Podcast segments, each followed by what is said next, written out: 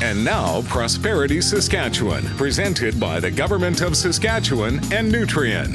You have probably heard the word sustainability used a lot lately. Things like Saskatchewan has the most sustainable mining sector. But what does sustainable mean? Well, sustainability includes protecting the environment and a lot more. A sustainable business is one that also has societal and economic goals in addition to environmental goals.